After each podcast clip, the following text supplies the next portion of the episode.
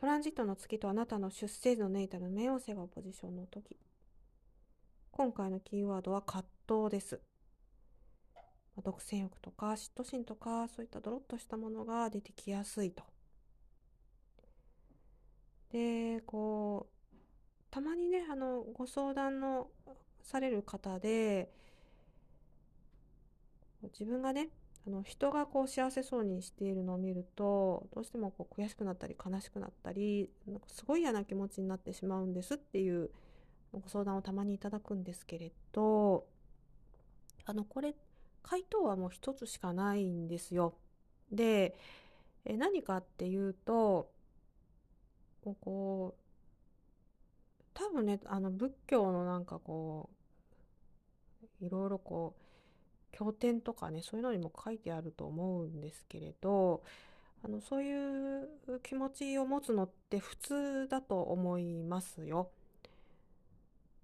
あのなんかこうそういう自分をこう後ろめたい自分をなんかこう嫌っちゃっちゃダメだしうん、なんか最後までこうなんか仏教ではそういう気持ちはねあの人間死ぬまでも最後まで消えないものだみたいに書いてある、まあ、原点みたいな経典もあるみたいですけどだからこうそれあのその気持ちをあの自分の中で持っておられてえそれをあの私のところにあの持ってきてくださる。あのその時点で多分もうその人結構性格いいと思います。うん、だって普通の人はそんなことをこう隠してるし、うん、なんかこう立派な人に見せようとする人が多い中できちんとそういうことをあの文章にしてくださる、まあ、その辺りが非常に好感が持てるんですよね。であの回答はもう一つしかないっていうことなんですけど例えばまあその今回のこのトランジットが来た時にそういう気持ちにはどうしてもなりやすいと人間誰でも持ってるから普通のことだからで、えー、その時こそやっぱりこうネイタルのチャートが生きてくるんですよ。で、えー、あなたが、本当にこうやりたいものに、え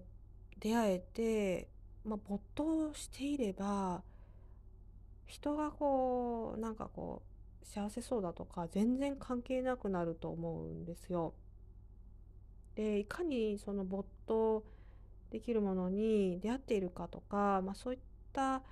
あのことはデータルチャートから、ま、見ていく必要があるんですよね。で、えー、よくですねあの太陽、太陽意識これは非常に大切でありねこうあなたの人生をこうすごく輝かせるものですから、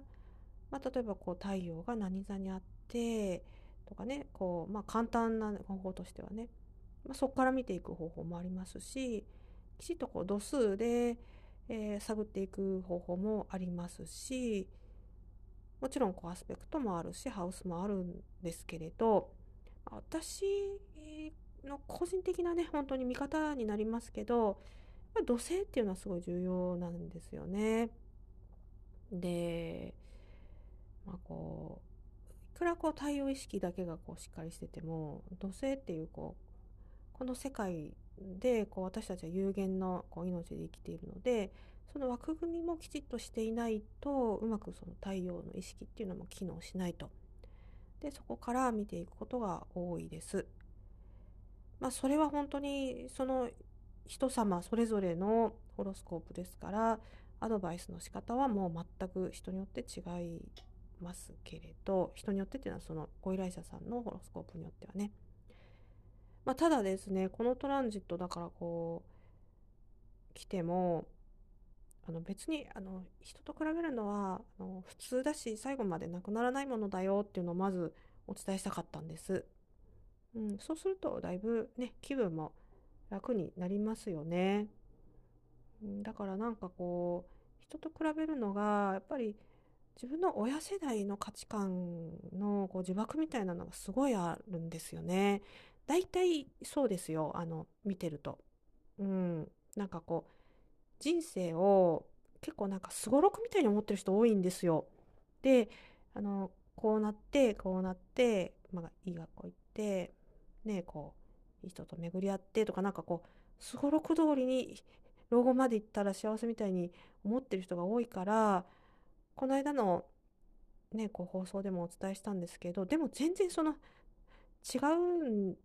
ですよね。人によってその幸せとかって。だけどそれを同じすごろくにしてあの行こうとするから、まあ、不幸が訪れるっていう仕組みになってると思うので、まあ、親のあのいいところもあると思いますし、まあ、呪縛みたいなのもあったら、まあ、そういう共通世代の価値観とかね。で、ま、そういうのもちょっと取り省いていく必要があるのかなというふうに考えています。ありがとうございました。